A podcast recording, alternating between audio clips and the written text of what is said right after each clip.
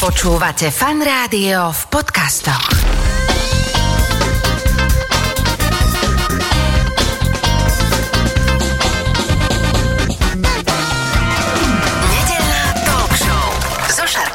Počúvate fan rádio, je nedela, nedelná talk show. V tejto chvíli už vítam svojho prvého hostia alebo hostku, ktorá sedí oproti mne.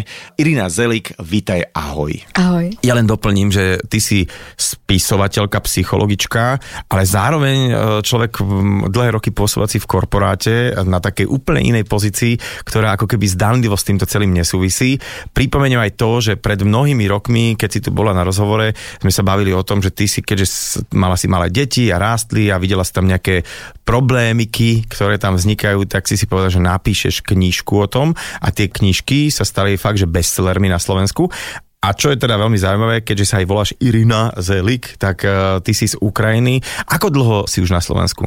Už to bude 13 rokov. 13 rokov. A to je zaujímavé, že vlastne nie je to tvoj materinský jazyk, ale v slovenčine rovno píšeš a píšeš tie knihy v podstate pre slovenské deti a funguje to na slovenské maminy, na slovenských rodičov. Aký ty už máš ten pocit, ako o, teraz prepáč, že skloňujem ťa ako Ukrajinku, ale je to trošku aktuálne v tom, že voči Slovenčine a Slovensku ako takému. Ja keď som prišla na Slovensko, tak som urobila veľmi dobre, že som e, rozprávala iba po slovensky, potom som začala študovať aj vysokú školu a v podstate tá slovenčina je mi už teraz prirodzenejšia uh-huh. ako ktorýkoľvek iný jazyk, pretože tým jazykom rozprávam sa aj s deťmi. Čiže áno, e, dá sa to, ale mám na to aj editorku na knižky, ktorá mi veľmi pomáha rozumieť, čo chcem povedať a slovenčinu má zmaknutú, takže je to, je to dobré. Ale teda ty si väčšinu toho času sa živila ako človek, ktorý e, je vo veľkej IT firme, dátový človek úplne akože taký počítačový frajer za mňa.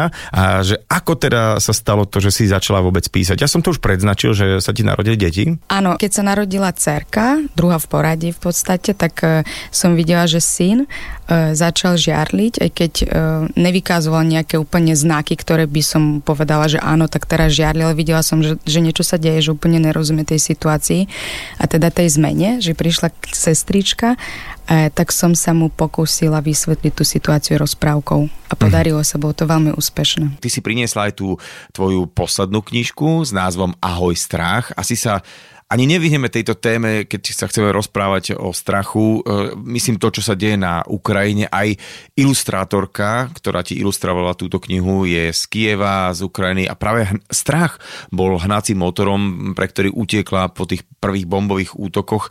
Ako to teda ty, ako Ukrajinka, čo žije už teda dlhší čas na Slovensku, vnímaš túto celú situáciu? Nedá sa to úplne popísať. E, Keby som mohla iba jedným slovom, tak boli to a veľmi boli. E, Čo som odpozorovala, bolo veľmi zaujímavé, ako rýchlo som sa napojila na telo bolesti Ukrajincov, e, pretože aj keď žijem na Slovensku, stále som Ukrajinka a aj táto myšlienka by- akoby toho kolektívneho nevedomia ma vždy zaujímala. Teraz som ju zažila na sebe samej. To znamená, že aj keď som inde, aj keď som bola v bezpečí, tak e, ťažko sa mi vôbec rozmýšľať nad niečím iným ako nad vojnou.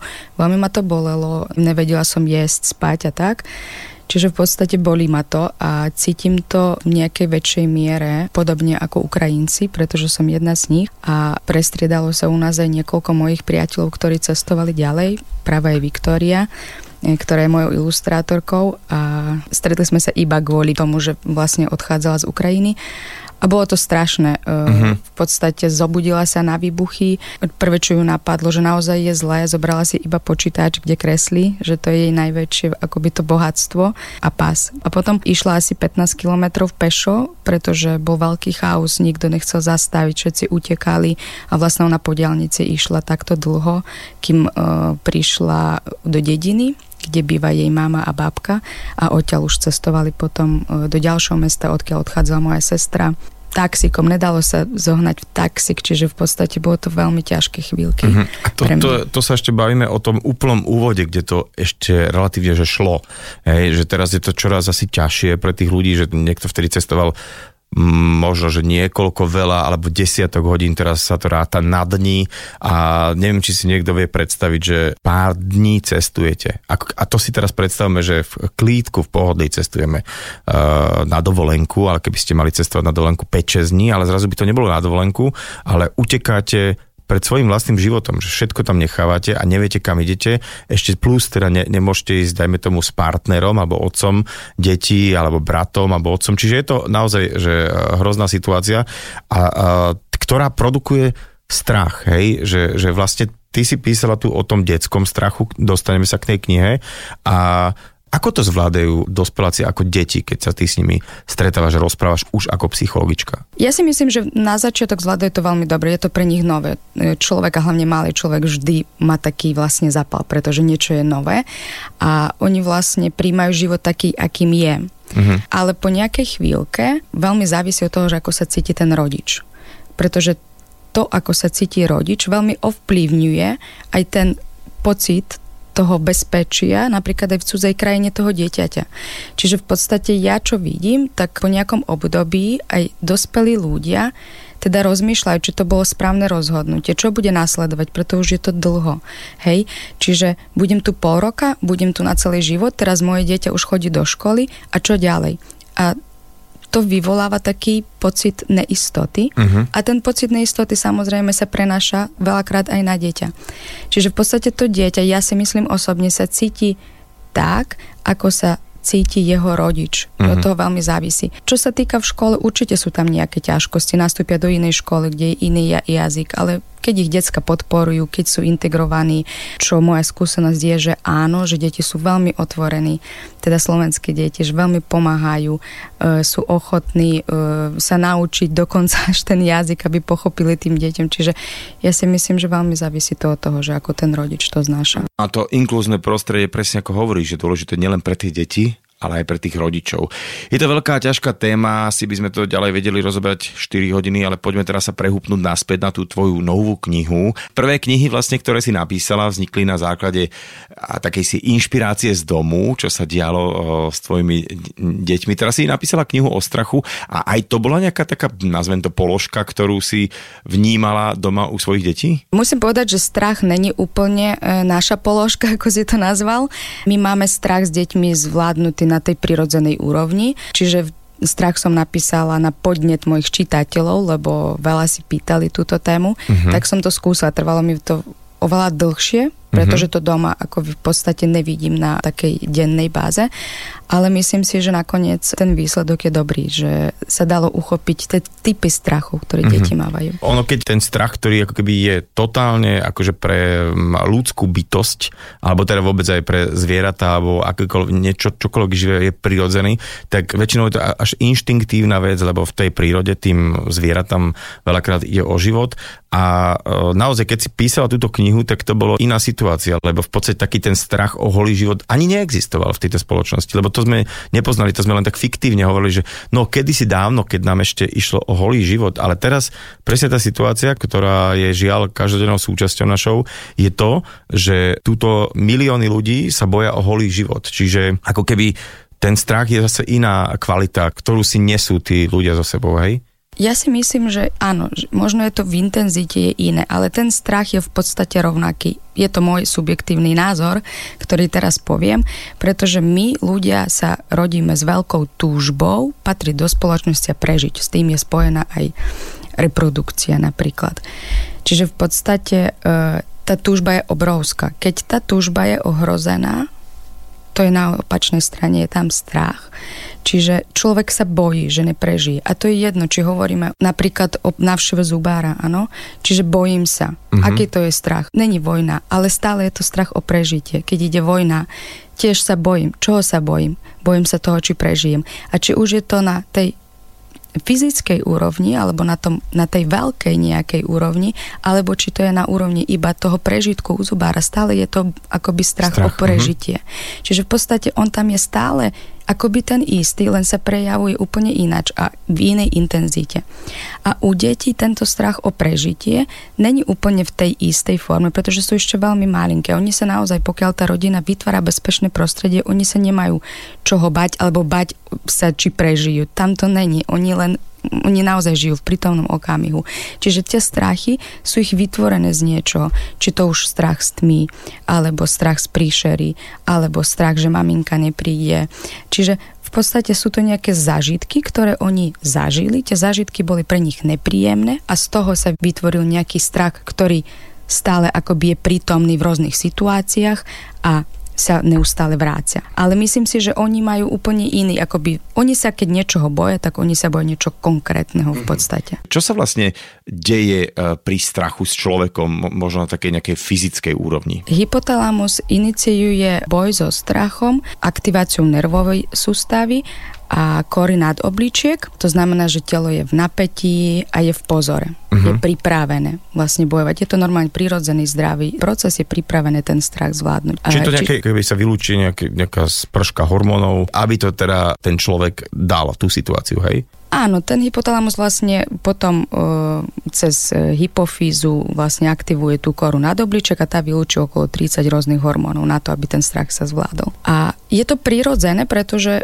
je to potrebné, pretože keby sme nemali takýto typ strachu, tak v podstate by sme nevedeli, kedy máme utiec, kedy nám hrozí nebezpečenstvo. Čiže by sme nevedeli spoznať, kde sú hranice našeho bezpečia. Čiže tento strach je absolútne v poriadku a následne, keď ten pocit zvládneme, keď sa znovu dostaneme do bezpečie. Ďalší hormón kortizol vlastne uvoľní to telo a je to absolútne prirodzený proces. OK, čiže príklad, e, som na prechádzke, prebehne okolo mňa nejaký zatúlaný veľký pes alebo diviak alebo si, naplaším sa, teraz vyhodnotím to, všetko sa to spustí, ako si povedala, že či mám utekať alebo či mám zobrať nejakú palicu alebo čokoľvek, ale zviera odíde, celé sa to nejak dostane do normálu a ide sa ďalej, hej?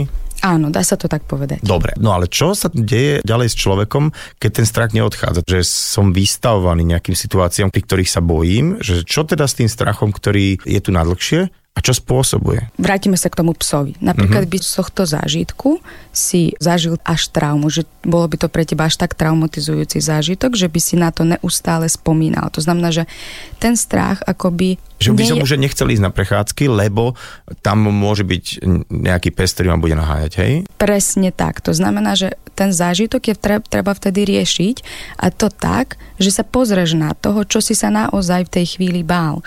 Pretože keď my sa bojíme veľmi, alebo teda cítime sa nekomfortne aj to, keď niečo nepoznáme.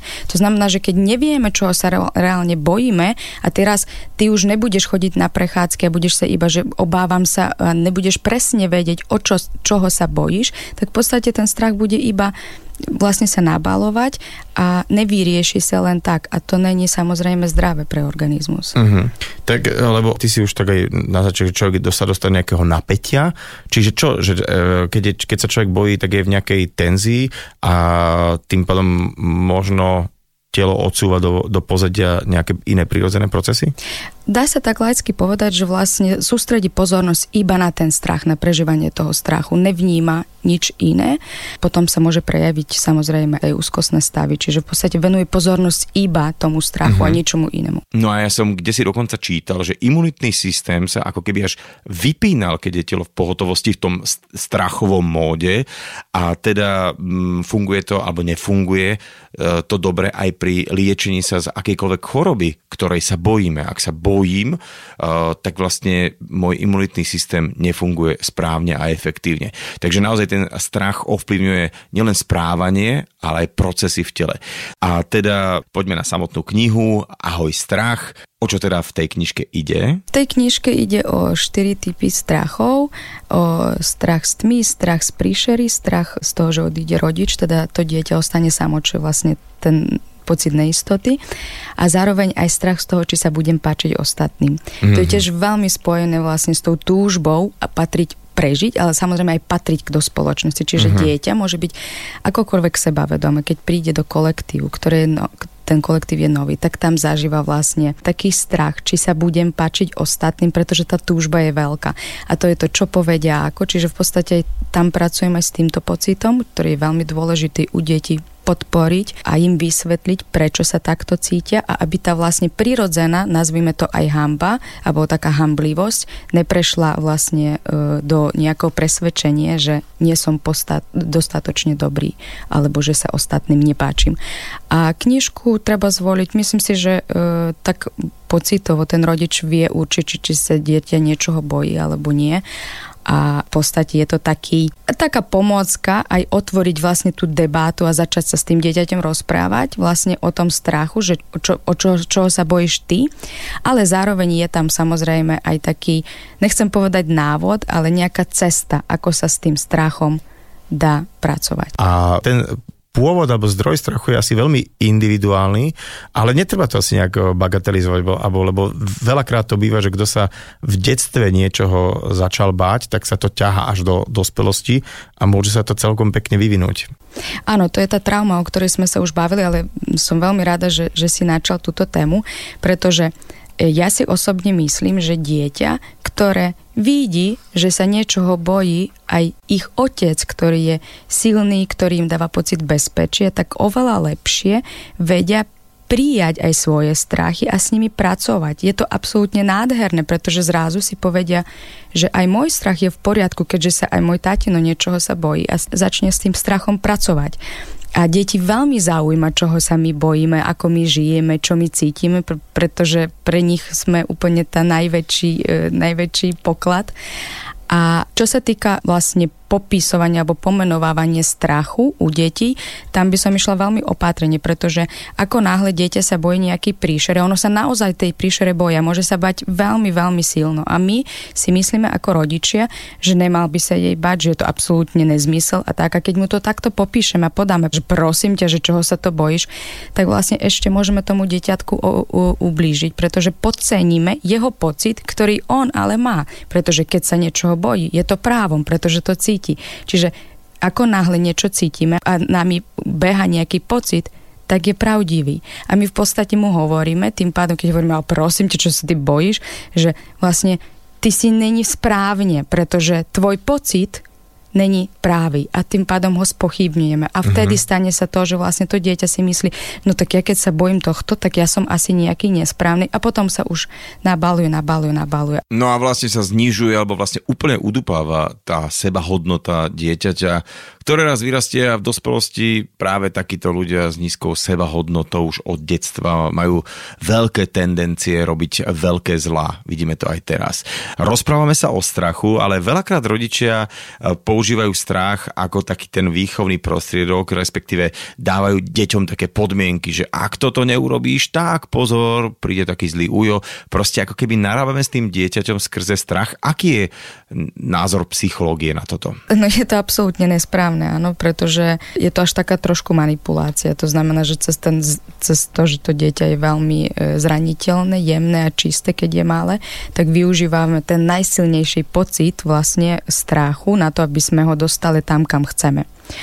A tým pádom aj ten strach v podstate už, ani to dieťa už nebude brať strach ako niečo prírodzené, že tuto je tá hranica tej prírodzenosti, strachu, tohto pocitu, ale vlastne bude vedieť, že je prirodzené, že jeho strach ovládne.